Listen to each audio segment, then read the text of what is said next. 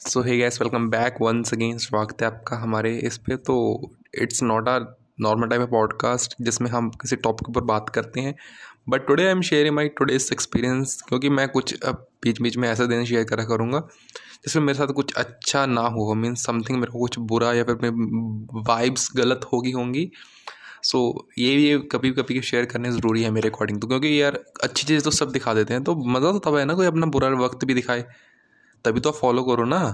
You have to you have any reason to follow me just because because मैं अपना बुरा वक्त भी नहीं छुपाता, मैंने अच्छा वक्त भी छुपाता। So today first time in my life I feel like यार this is my home and I feel कि यार I am like in a jail why I am sad this because from past few days relationship with, my relationships with my family is not too good not from my point of view but they think that i'm not good for them. So that's why I'm not all expect from my parents. Or all, they don't think, वो सोचते नहीं यार, मैं अच्छा नहीं so I am don't care too much but इस चीज़ का प्रेशर मेरे साथ इतना पड़ा कि यार, मैं सोचता रह गया कि मैं इतना बुरा हूँ, या फिर लाइक इस किस्त में मेरे में गलती है सो मैंने इतना सोचा इतना सोचा यार, मेरे को खुद मैं अपने आप को बुरा लगने लग गया कि हाँ यार, कुछ ना कुछ तो तेरे में होगा जो शायद उनको दिख रहा है, तुमको नहीं दिख रहा। बट लेटर रियलाइज़ एंड आज फेस्टिवल भी था एंड सब इन्जॉय कर रहे थे बट मेरे को ऐसा फील हो रहा था यार कि मैं क्या करूँ? क्या करूँ मैं? मैंने बिल्कुल नहीं, कुछ नहीं किया। But then at the end of the day मैंने सोचा ठीक है।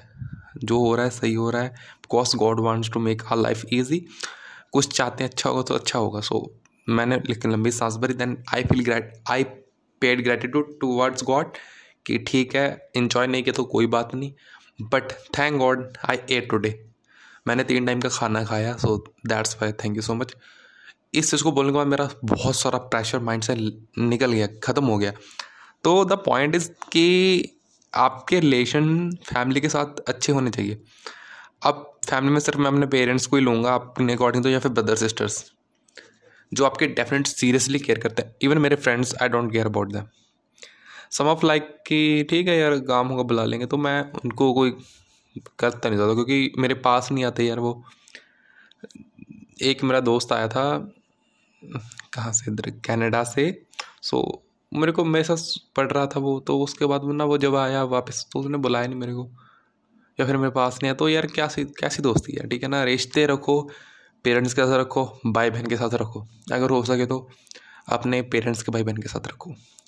इसके बाद तो बहुत बहुत दुनिया ख़राब है। सो so, जितना आप दुनिया के बारे में सोचोगे उतना मैं पहली बार मैंने एहसास किया कि हाँ यार जितना दुनिया के बारे में सोचेंगे उतना हम खुद को डिग्रेड करते रहेंगे। बिकॉज़ हमको ही लगेगा कि हमारे अंदर ही प्रॉब्लम है।